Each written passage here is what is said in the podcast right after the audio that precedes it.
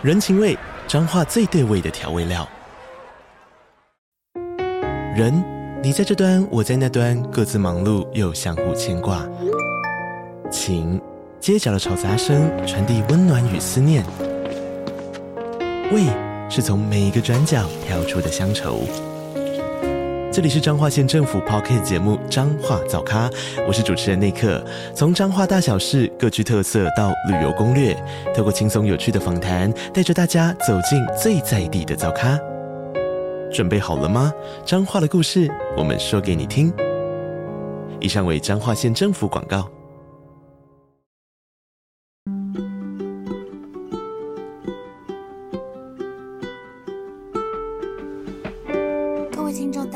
我是 Data Selina，欢迎收听最新的《小资变有钱》。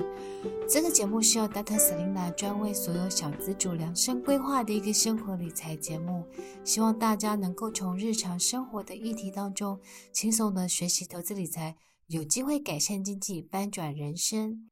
其实到了年末的时候，其实我们每一个人都在想是，哎，我二零二三年的一个。计划要怎么去实现呢？所以我们在呃年底的这几集的主题当中，Dr. Selena 都是希望来跟大家讨论，就是如何投资自己，让自己变得更好，在二零二三年。所以我们今天的题目就是二零二三年拟定新年计划大作战，用对十种方法，更能早日实现你所有的新年的梦想。这样子。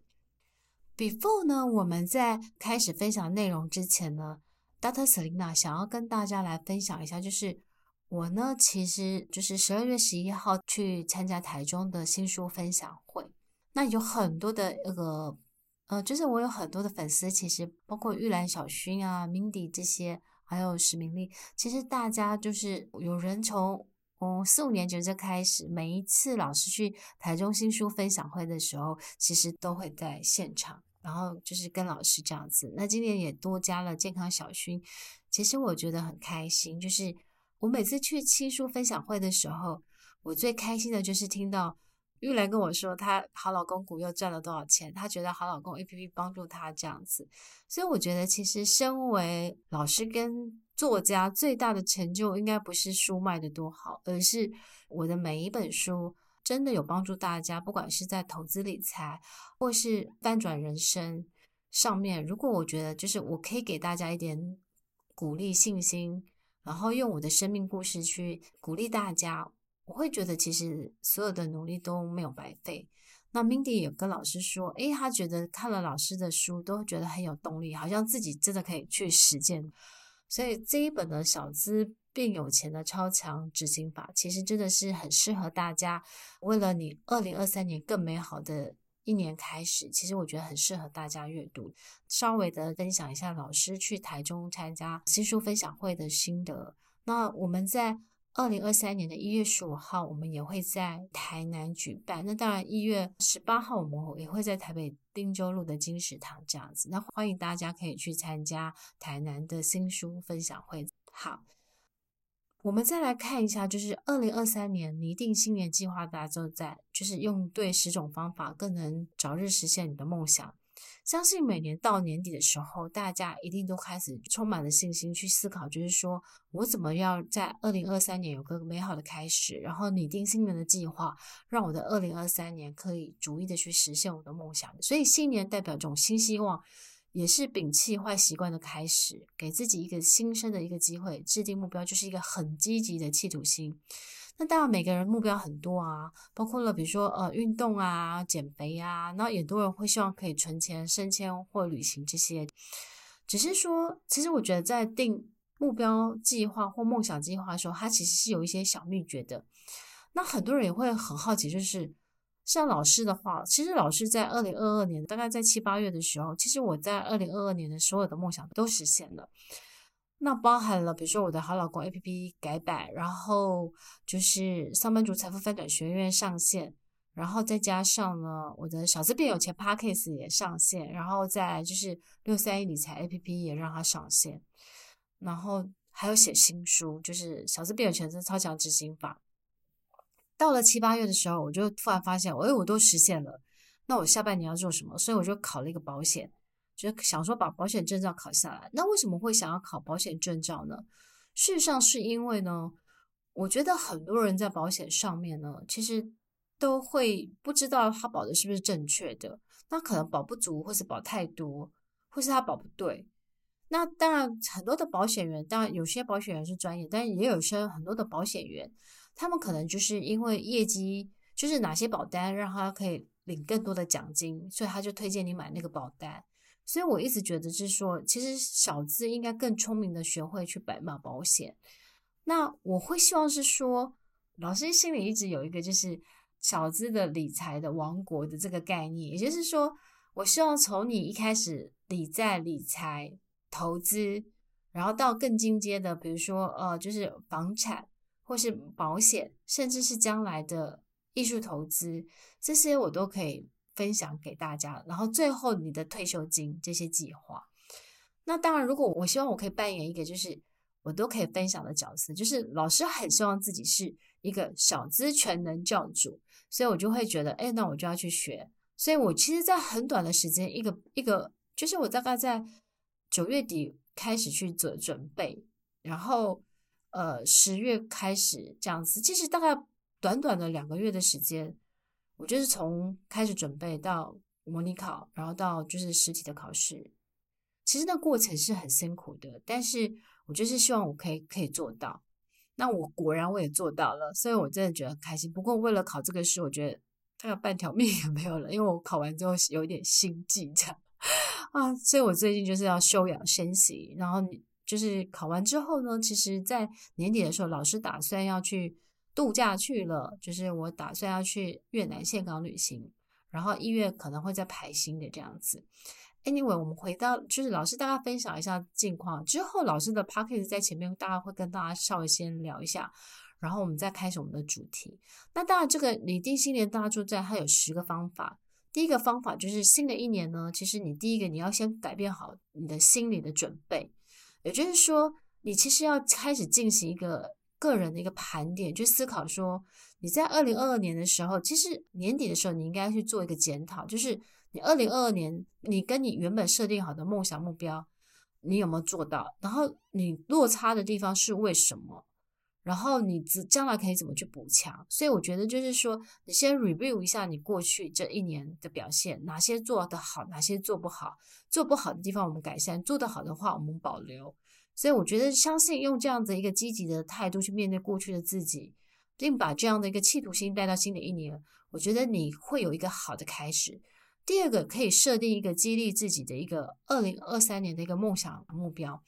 那我其实，在小资变有钱的超强执行法当中，我有教大家用我的一百天的行动手册，然后去定你的每年的九宫格的那个梦想。那这个九宫格会包括了，比如说你的理财。你的亲密关系，甚至你跟家庭的关系，然后你学习的目标、旅行的目标，呃，就是投资理财这些，你就按照上面，你就一一去设定。然后你设定好之后呢，那你接下来第三个步骤就是要开始规划你的目标。梦想出来之后，要开始规划你的目标。那目标呢，其实是最好是可以设定的一个范围，比如说像是老师，呃，设定了三年后要开画展，那。比如说，我就开始去思考，就是去 Google 一下，就说，诶，其实一般开画展要三十幅画。那如果三十幅画的话，诶，那其实是不是我一年要画十幅，一个月要画一幅？那诶，其实我的目标就很出来，很就是很清楚出来，就是我每一年画十幅画，每个月画一幅，那每一个礼拜画零点二五幅。所以这个目标就是你把它定得越细，越可以执行的范围，你就会越容易达成。那第四个呢，其实。就是你在设定梦想目标的时候呢，梦想目标要越具体，因为很多人其实都会设定说他要减肥，或是他要赚大钱，或是找到好工作。其实这些都是很笼统的，你要把它设设设定为就是说你要减肥，你可能要减十公斤哦。举例哦，我前阵子我看到我的粉丝是很棒这样子哦，就是小薰，小薰说他是控制他体脂。然后他说，他当他都快要做不下去的时候呢，他就会突然想到，Dr. 沈英老师都会坚持，他也不可以放弃，所以他继续坚持下去。那我听到小薰这样跟我讲的时候，我也很开心，因为没有想到我的执着会变成你们大家进步的动力，所以老师以后会继续 push 大家往前的。好，所以其实你要定出一个量化的目标，也就是说你，你你除了说，哎，你比如说你要减肥，那你要把它变成是你要减多少公斤，那你要投资理财，你可能要把报酬率设定出来，这样子。所以这是第四个。那第五个呢，其实就是要把大目标分解成小目标，也就是说，很多人会想要环游世界，可是那是不切实际的。一开始呢，你可能就是。定定出来，就未来十年要去哪些国家，每一年排好，那你就是每一年去一两个国家，你就按表操课，按部就班。其实老师环游世界六十国都是这样做下来的。那在我的新书里面，其实有分享到，就是用 PDCA 的法则去实现的梦想这样子。那大家也可以参考一下。第六个方法呢，就让梦想目标可以成真的方法。第六个呢，就是写下了自己的梦想目标。其实，其实，在日本有一个就是，嗯、就是未来日记。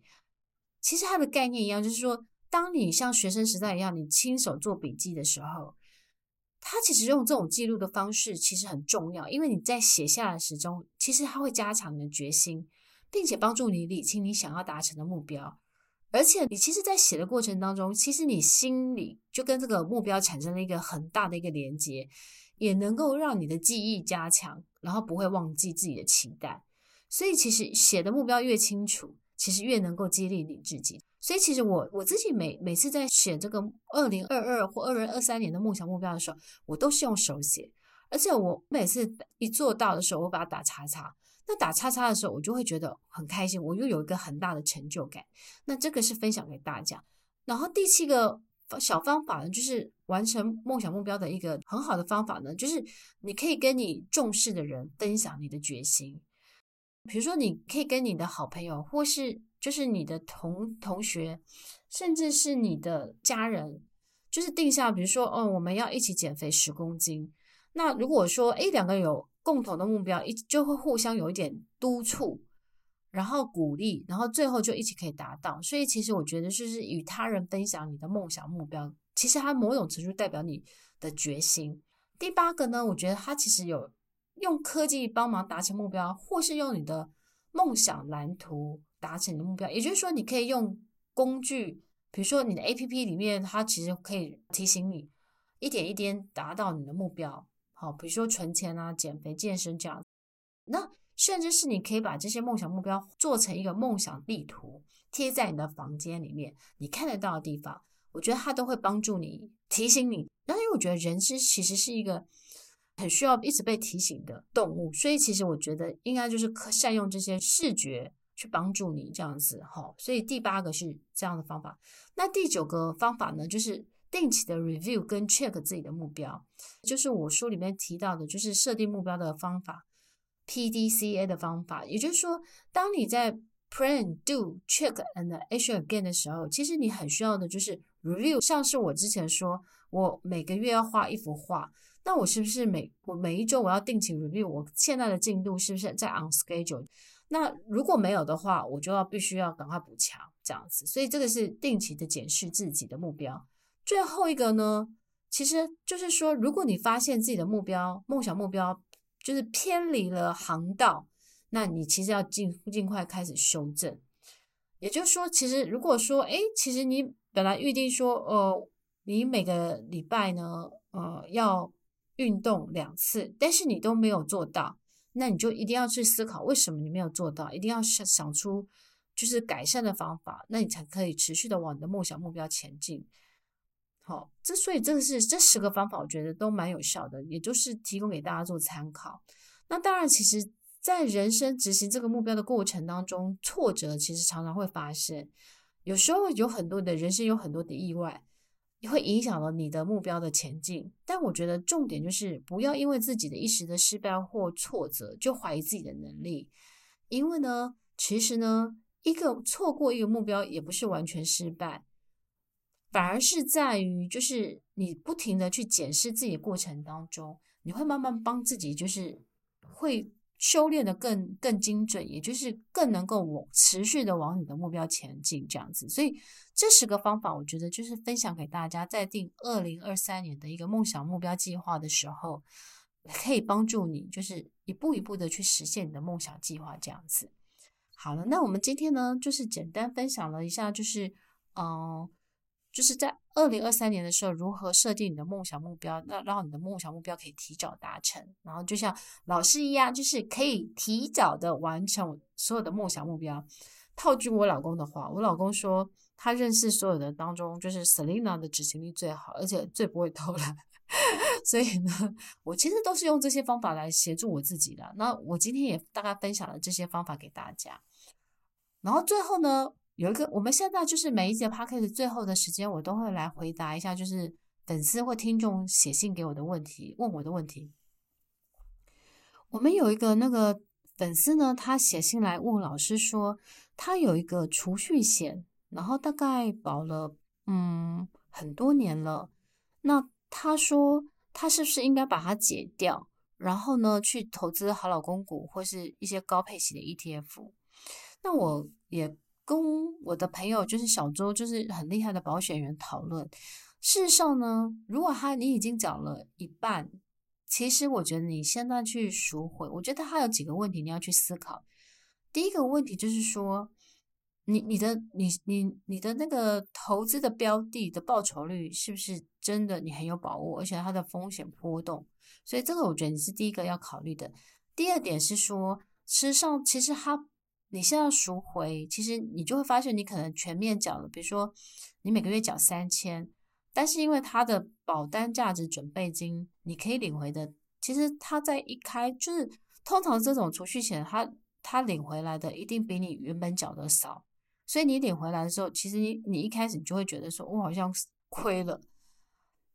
但我觉得它还有另外一种方法是，你可以用那个，就是你可以就是保，你可以这个这一张保单继续，但是你就是减额，就是把你就是把它减额，然后继续缴这样子。那也就是说，其实这是另外一个，也就是说，比如说你每个月三千，那你你就是这张保单继续，但是你以后只一个月缴。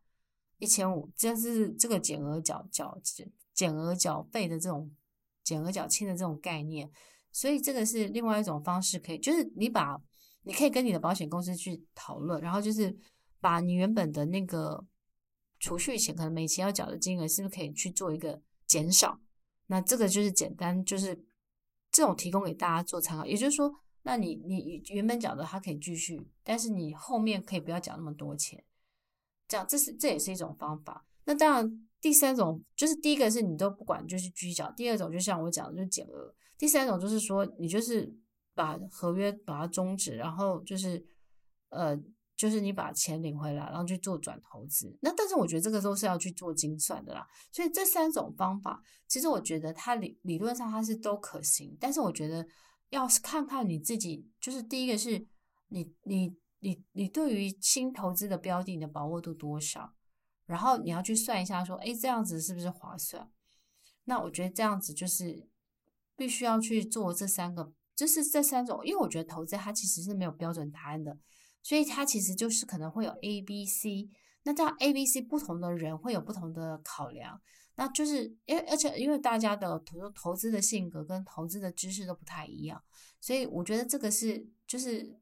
这三种方法是提供给大家参考。那当然，如果说你已经快缴完了，你就继续继续把它缴完。那如果说，哎，你缴一半，我觉得你要去算一下，就是说你可以领回多少钱。但是因为领回多少钱的时候，一开始你会觉得是我就是比你原本缴的钱可能再少少，可能七成或八成，那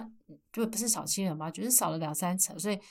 你就会觉得说，你本来缴了十八万，结果领回来之后领到十六万。但是如果你这十六万是可以让他，比如说每年可以五趴六趴，那也许你继续缴十年，那当然这样算一算是比较划算的，那你就可以把它领回来这样子。所以我我自己觉得，其实我我那时候跟我朋友小周在讨论的时候，他其实觉得就是说这三种状况是大家都可以去做一下考量这样子。那以上呢，就是我们回答了一下，就是这个